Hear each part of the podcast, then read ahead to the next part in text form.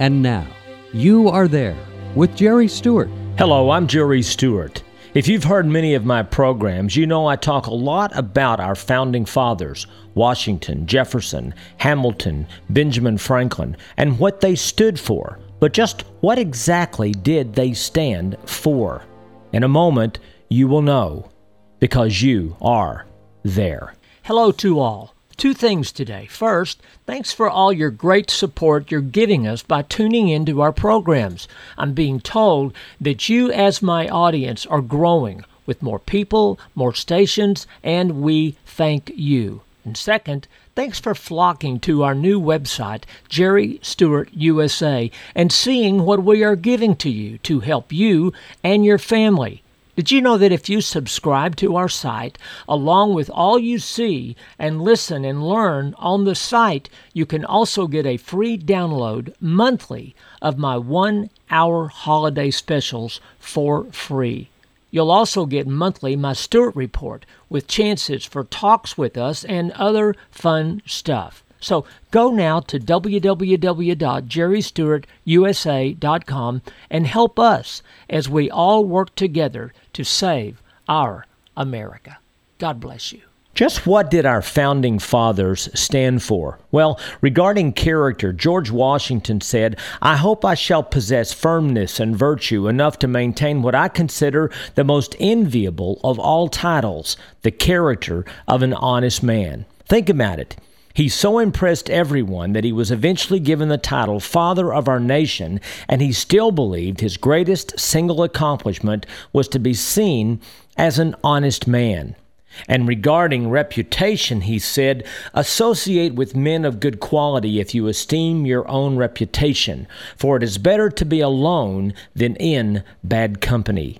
Regarding attitude, Thomas Jefferson had some ideas which may sound familiar. He said, Never put off until tomorrow what you can do today. Never trouble another with what you can do yourself. Never spend your money before you have it. Never buy what you do not want, even if it's cheap. Take things always by their smooth handle. And here's a good one when you're angry, count to 10 before you speak. And if you're very angry, count to 100. I wonder if that worked for him. Jefferson also had something to say about politics and high position. He said, Whenever a man casts a longing eye on offices, a rottenness begins in his conduct. Benjamin Franklin also had a note to add about thinking too highly of yourself. He said, He who falls in love with himself will have no rivals.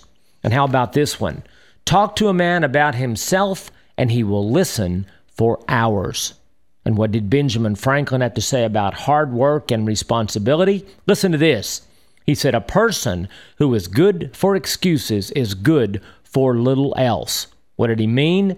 Simply stated, Franklin believed that when we make excuses, we are usually trying to place the blame on someone or something else.